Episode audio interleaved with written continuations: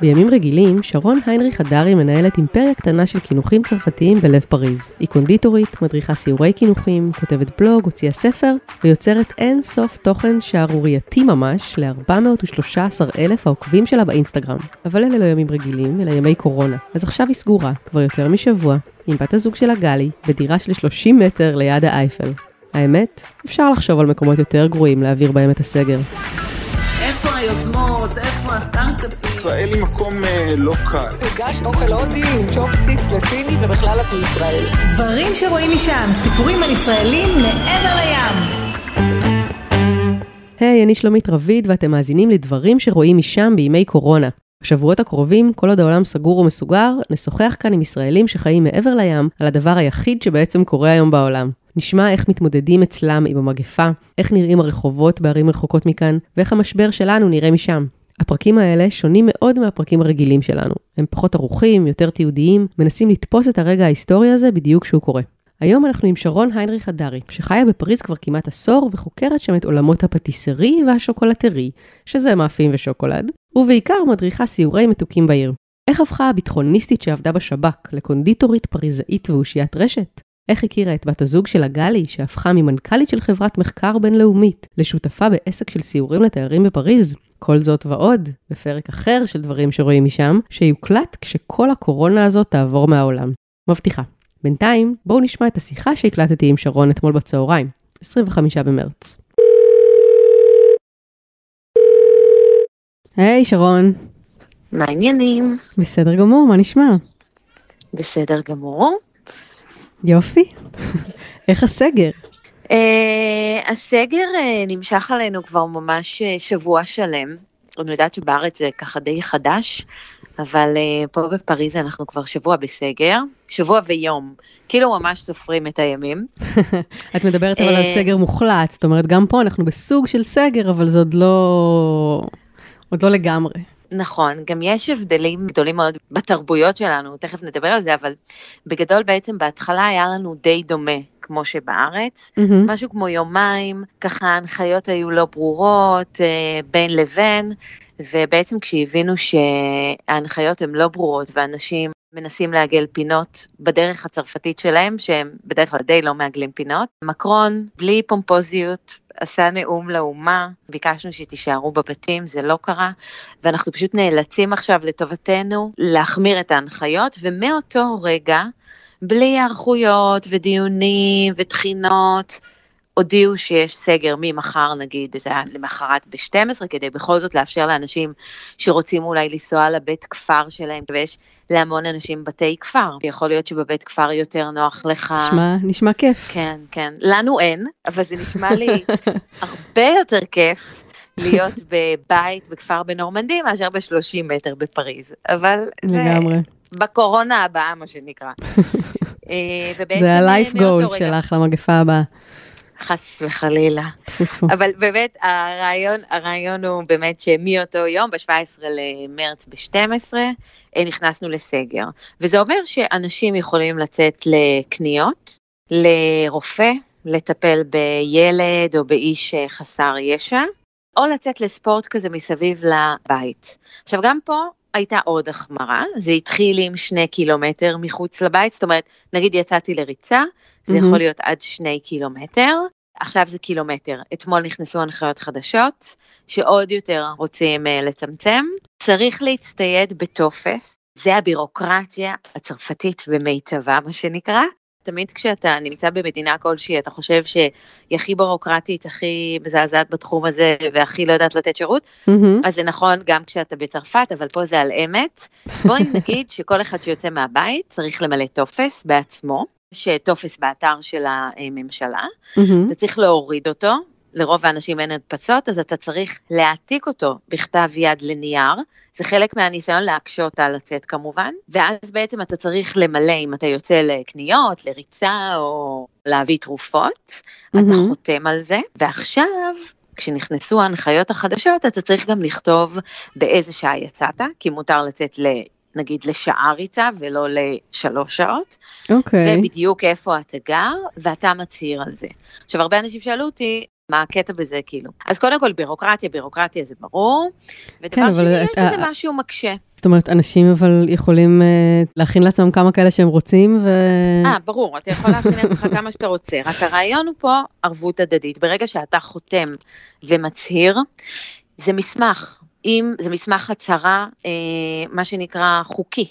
מהמם. אם בעצם אתה מתגלה כמי שהצהרת הצהרת שקר, יכולים לתת לך קנס, והקנסות פה אוקיי. נעים בין 38 ל-135 יורו, העלו את זה גם עכשיו, ויש דיווחים על זה שיש אנשים שקיבלו קנסות. כלומר, ברור שאנחנו יוצאות, נגיד, אנחנו גרות ברובע ה-15 ליד האייפל, מהמם. אם אנחנו יוצאות uh, בתוך השכונה שלנו, אנחנו לא רואות שוטרים או, או חיילים. אבל אם אני נגיד רצה טיפה לכיוון האייפל, אני כבר רואה אותם עומדים, ובעצם הרעיון הוא הרתעה. אני חושבת שאף אחד לא רוצה להגיע למצב. בדקו אותך? בדק אותך איזה שוטר פעם? אז זו שאלה יפה, בעיקרון לא בדקו אותי, אבל באיזשהו יום הכנו קינוחים. אנחנו מנסות להעביר את הזמן בלייצר כל מיני תכנים לבלוג ולאתר ול, ולרשתות, ובעצם עשינו כמה דברים, ככה הייתי בשידור בטלוויזיה. ונשארו כל הדברים בבית. עכשיו צריך לשמור על עצמך בימים המטורפים האלה, לא רק ברמת הקורונה, גם ברמת המימדים. והחלטנו שאנחנו מוציאות את זה לשוטרים ששומרים, הלכנו עם שקיות וחיפשנו שוטרים. לא מצאנו שוטרים, ופתאום ראינו ניידת של משטרה ונופפנו לה. אז הם באו אה, לקראתנו, הם היו חשדנים קצת, זה לא ישראל, כן? והסברנו שאנחנו רוצות לתת להם את הקינוחים, אחד מהם ניסה לשחק אותה כאילו עכשיו בתפקיד, אבל אתם גרות פה קרוב, כן? יום אחרי זה, כתבתי להם הודעה שיש עוד, והם באו עד הבית שלנו לקחת עוד קינוחים. אה, וואו. כן, חיילי שוקולד. אימצתם שוטרים. כן, כן, אמץ שוטר. לא, אבל כן. תשמעי, אין מה לעשות. היצרנות והחיוניות, זה מה שגורם לנו לקום בבוקר, זה לא פשוט. כן. יש אנשים שאת יודעת, שיושבים בישראל בסגר, נגיד בארץ, הבתים הם יותר גדולים, אוקיי? מהמם. אתה יושב בבית של 120, או אפילו לפעמים אה, 300 מטר, אנחנו יושבות ב-30 מטר, זה לא פשוט. כן. זה לא פשוט בכלל. בואי אה, נזכיר ככה רק ממש בקצרה מה אתן עושות בעצם.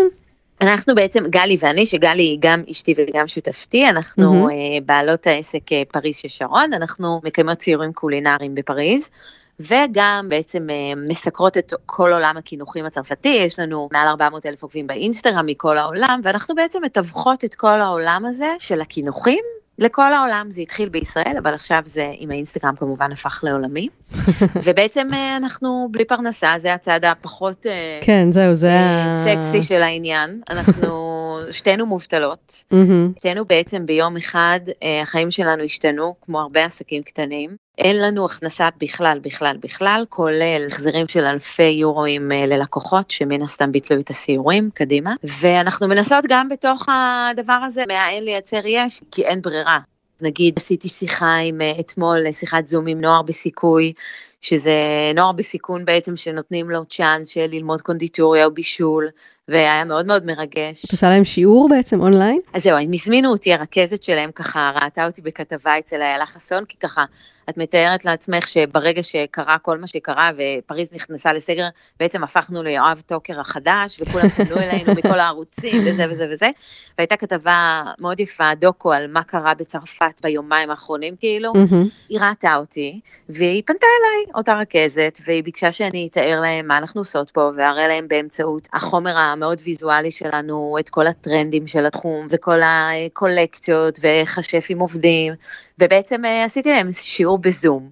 זה היה מאוד מרגש ברמה שהם ביקשו ממני שאני אבוא שוב, הילדים, שזה ילדים שהם, את יודעת, הם באמת לא רגילים, בטח לא לשיעורים מקוונים, חלקם אין להם מחשב ואין להם אפילו בית לפעמים, וזה היה מאוד מאוד מרגש. וגם יזמנו למשל אה, מחר, אנחנו הולכות אה, לייצר שיחת זום, זה משהו שעלה לנו ככה אתמול בצימרון שלנו, שיחת זום עם שף פטיסייר מאוד מאוד נחשב, והזמנו עד 100 אנשים להצטרף לשיחה, יש כבר כמעט כל המקומות התמלאו. והרעיון אוקיי. הוא שיחה פתוחה עם השף, לשאול אותו. עכשיו, זה צריך להבין, זה כמו שלא יודעת מה, שחקני טניס אה, יעשו להם שיחה עם פדרר, זאת אומרת, זה ברמות כן. האלה, זה אנשים שהם מאוד מאוד מאוד מאוד אה, אהודים, והם כאילו כוכבים של התחום. אז מישהו מעריץ של התחום, זה מאוד מאוד מעניין אותו. מי זה השף? את יכולה להגיד? השף זה אנטוניו בשור, בוודאי, והוא אה, שף... לי אישית זה לא אומר כלום, אבל אולי למאזיננו. ברור, ברור, ברור שלך זה לא אומר כלום, כי את לא פחות מתעניינת בתחום. יש לו סיפור מעניין, הוא מעורב אה, לבנוני ומפורטו ריקו. הוא גר במיאמי ושם גם העסק שלו, והוא נחשב אה, לאחד הכוכבים הכי גדולים, גם אה, באינסטגרם וגם יש לו מאות אלפי עוקבים, והוא מעביר סדנאות, והוא איש מקסים, וככה אתמול פניתי אליו, וככה תוך כמה דקות סגרנו את זה, עשינו שיחה בינינו, וכולם מבינים ש...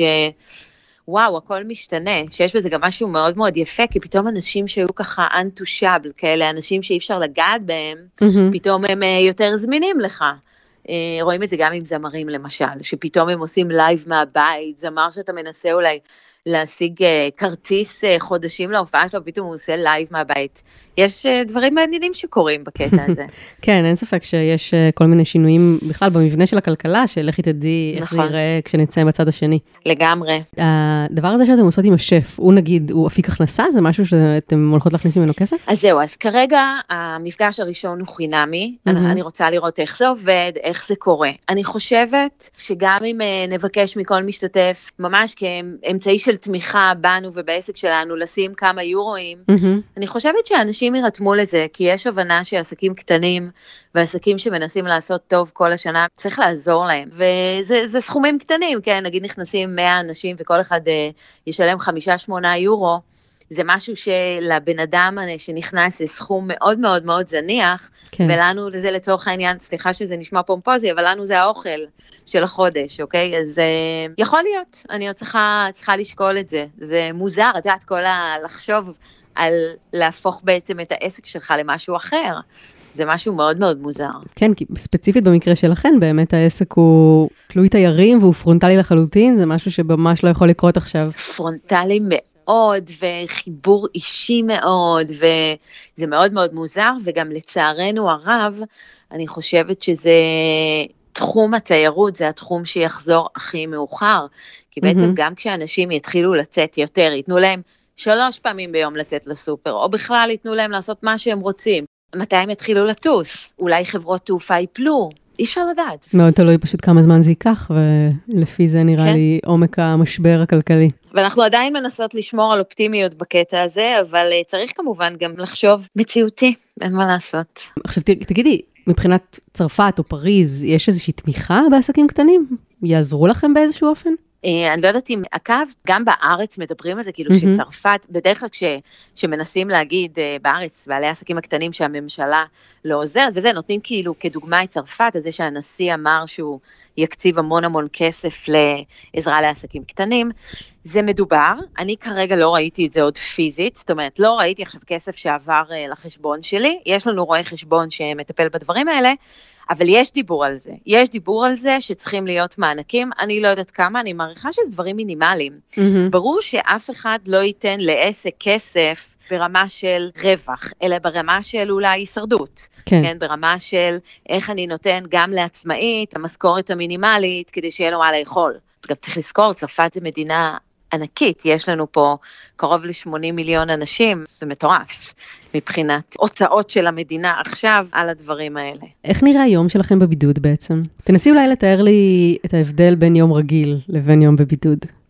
אוקיי, אז ביום רגיל אני קמה בשש, כשבפריז עוד חושך והפריזאים לא מדמיינים שהם יסתובבו לצד השני.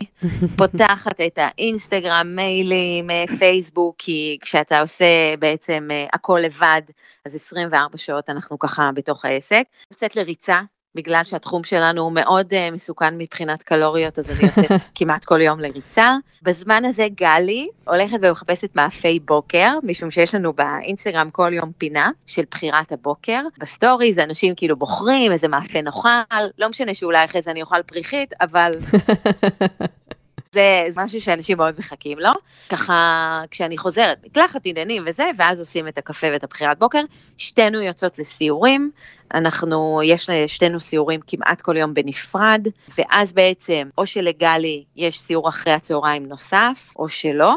אבל לי בדרך כלל יש בעצם צילומים, או רעיונות עם השפים, או איזשהו ביקור במפעל שוקולד אה, מאוד מאוד נחשב. כדי לייצר את כל התכנים, אני חייבת להיות גם נוכחת בכל המקומות האלה. זה אומר שאי אפשר שאני אעשה מהבוקר עד הערב סיורים, כי אז לא יהיה מי שייצר את התכנים ויענה למיילים. כן. אז יש איזושהי חלוקה כזאת, ובדרך כלל לקראת ערב אנחנו בבית, אוכלות לנו סלט ישראלי קצוץ, שגלי אחראית עליו, טחינה, אם יש הר ברכה נהדר. אגב, אם אתם שומעים אותי מהבידוד בארץ, טחינת הר ברכה תתקבל אצלנו בשמחה, אה, או מהמעדניה הלבנונית שמתחת לבית, יש להם טחינה מעולה מסוריה. ועוד קצת סדרות וזה, וזהו, נגמר היום. אה, באמצע השבוע אנחנו מאוד מאוד מאוד מאוד עמוסות. אגב, אין לנו גם סופאשים, מהמם. חלק גדול מהסיורים מתקיימים בסופאשים, ולכן היום הפנוי שלנו יום שני. יום שני זה יום מאוד חלש קולינרית בפריז. מהמם. זה כמו יום ראשון דיאטה אצלנו, אז אצלם זה יום שני, כי כן. הסופש הוא שבת וראשון. כן, ברור. ואז אנחנו עושות כזה דברים של העסק, ו- ומיילים, ו- ושיעור פילאטיס זוגי, ועכשיו הכל השתנה. אנחנו בעצם קמות בבוקר, לוקחות את הזמן, אני לריצה שלי יוצאת יותר מאוחר. עד היום, בערך כל יום היה לי רעיון לאיזשהו משהו, תוכנית או איזשהו לייב של הכנת מתכון באיזושהי תוכנית בוקר, וכמעט כל יום ייצרנו מתכון. מהמם. אם את זוכרת את השוטרים מתחילת כן. השיחה, אז הם מקבלים הרבה, וגם אגב, יש פה חסרי בית שאנחנו משאירות להם, או יש לנו פה חנות ליד הבית של ניקוי יבש, שהוא מקבל עבורנו חבילות, אז הבאנו גם לו, כאילו, מנסים מה שאפשר כדי לעשות טוב גם בסביבה הקרובה. מה עושים חסרי בית? סתם כהערת שוליים. יש בפריז הרבה חסרי בית, אבל גם צריך לזכור שצרפת היא מדינה אחת הסוציאליסטיות ביותר בעולם. יש להם. בתי תמחוי ויש להם שלטרים. לא כולם רוצים להיכנס למקומות האלה. הרבה פעמים אה, לגור ברחוב זה חלק מה- מהפרעה נפשית. כן. אז אני לא יודעת מה הם עושים עכשיו, מבחינת אם הם מהדקים עליהם את הפיקוח או את הבדיקות, אבל הם שם. דרך אגב, למי שאין עבודה גם זה לצוענים, הקייסים, שהם אה, בבעיה קשה. את יודעת שבכל אירופה יש היום המון עניין של קייסות, ואני אומרת את זה כי זה הופך לתופעה אחרת עכשיו. אוקיי. אנחנו הלכנו איזה יום להביא בגט, כי את יודעת, אי אפשר לסגור לצרפתי את הבגט שלו, וראינו חבורה באמת של אה, צוענים שמחכים אה, לאנשים אה, כנראה חלשים יותר, מבוגרים יותר, כאילו בהישרדות שלהם אה, מחפשים עכשיו את מי לכייס שהוא לא תייר. זה ממש קטע שצוענים מכייסים? זה לא כל מיני אנשים מכייסים? בהכללה מדברת כמובן, כן? זה כן. לא כל הצוענים מכייסים. אבל בוא נגיד שהחבורות של הקייסות במטרו, בוודאי זה צוענים. אז זה אה, גם משהו, ואז בעצם אה, יש את הטקס שלה לצאת מהבית. גלי שמה כפפות ומסכה, וחותמים על הטופס, יש ממש טקס כזה. ויוצאים החוצה, ומדווחים אם יש פקחים או אין. ואז ככה רואות קצת עדכונים גם מהארץ, כשיש משבר, אז אני חייבת להגיד שה... מדיה הראשונה שאנחנו מסתכלות עליה זה מדיה ישראלית מן הסתם, כן. למרות שכאילו אתה רוצה להיות מעודכן איפה שאתה גר, אבל בעצם הלב הוא פה ושם, ואז אה, יותר קל בזמן משבר להתעדכן ממדיה שהיא שפת האם שלך. אז אנחנו חיות גם את כל ההיסטריה בארץ. אגב, הזכרתי את זה מקודם, הגישה הצרפתית באופן כללי לחיים היא הרבה יותר מאופקת, לטוב ולרע, זאת אומרת, מהמם. נגיד ניפגש ואת תגידי לי, וואי, שרון, איזה עוגה מדהימה הכנת, הם יגידו לי, זה לא רע, זה לא רע, כאילו, תמיד יש לאן להשתפר, וביום יום זה יכול כאילו להוציא אותנו מדעתנו, כאילו, מה לא רע, תתלהב ממשהו, כאילו, קצת בא לך to shake them, אבל אני חושבת שעכשיו זה טוב, כי לפעמים רמות ההיסטריה שמוקרנות נגיד אה, בארץ, הם מהמם. ברמה מאוד מאוד גבוהה, אנשים לא סתם נכנסים לחרדות וללחצים. יש היסטריה בתקשורת, או אפילו ממנהיגים, כן? זאת אומרת, כן. יש איזושהי היסטריה שמועברת הלאה, ופה התפיסה היא, גם במשבר אנחנו פנימה יותר. אנחנו לא כאילו בהיסטריה ובלחצים ועם טישואים מנפנפים, הכל נורא נורא נורא מהודק, יותר רגוע, זה לא אומר שיותר קל, אבל זה פחות חרדתי כזה. גם התקשורת? זאת אומרת, התקשורת משדרת פחות בהילות מאשר אה, מה שקורה בארץ? כן. הם כן משדרים כמובן אה, דרמה וכאילו אה, נושא שהוא כל הזמן אה, על הפרק ועל זה מהמם. מדברים כל היום וזה, אבל לא בהיסטריה. אפילו הנימת דיבור היא לא בהיסטריה. זה מאוד תרבותי, זה משהו מאוד תרבותי. שוב אני אומרת לטוב ולרע. לפעמים בשגרה זה מוציא אותנו מדעתנו, כן? עכשיו זה משהו קצת אה, יותר נעים. ואז בשמונה בערב, כשהאייפל מנצנץ, כולם יוצאים למרפסות ומוחאים כפיים כמובן לכל הצוותים הרפואיים, זה מאוד מאוד מרגש. אפילו שזה בכל העולם כבר, ואפילו שזה כל יום, זה תמיד נורא מרגש. כי כאילו אני ככה מנסה לעוף ככה במעוף של ציפור מעל פריז ולחשוב וואו, כולם עכשיו יצאו למרפסות והם מוחאים כפיים, זה מאוד מאוד מרגש.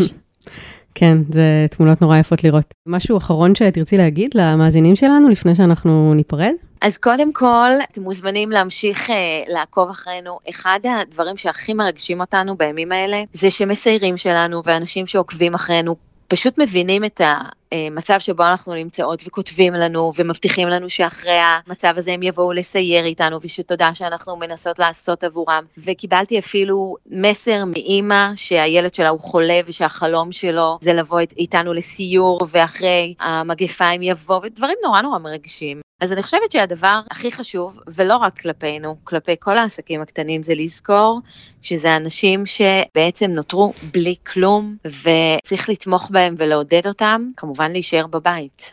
כמובן. שרון היינריך הדרי בפריז, שיהיה לכם uh, סגר נעים וקל. תודה רבה, וניפגש אחרי. Uh, בטוח, אגב, אני מזמינה כבר מעכשיו את המקום שלי ליום שכל הדבר הזה נגמר. נהדר. עד כאן עוד פרק של דברים שרואים משם בימי קורונה. תודה לשרון היינריך הדרי, תודה לעורך הפודקאסטים רון טוביה, ותודה לכם שהייתם איתנו בימים קשים אלה. לפני שניפרד, אני מזמינה אתכם להאזין לפרקים הקודמים שלנו ולעקוב אחרינו באפליקציה האהובה עליכם. אפשר לחשוב שיש לכם משהו אחר לעשות בבידוד. אני שלומית רביד, יאללה ביי.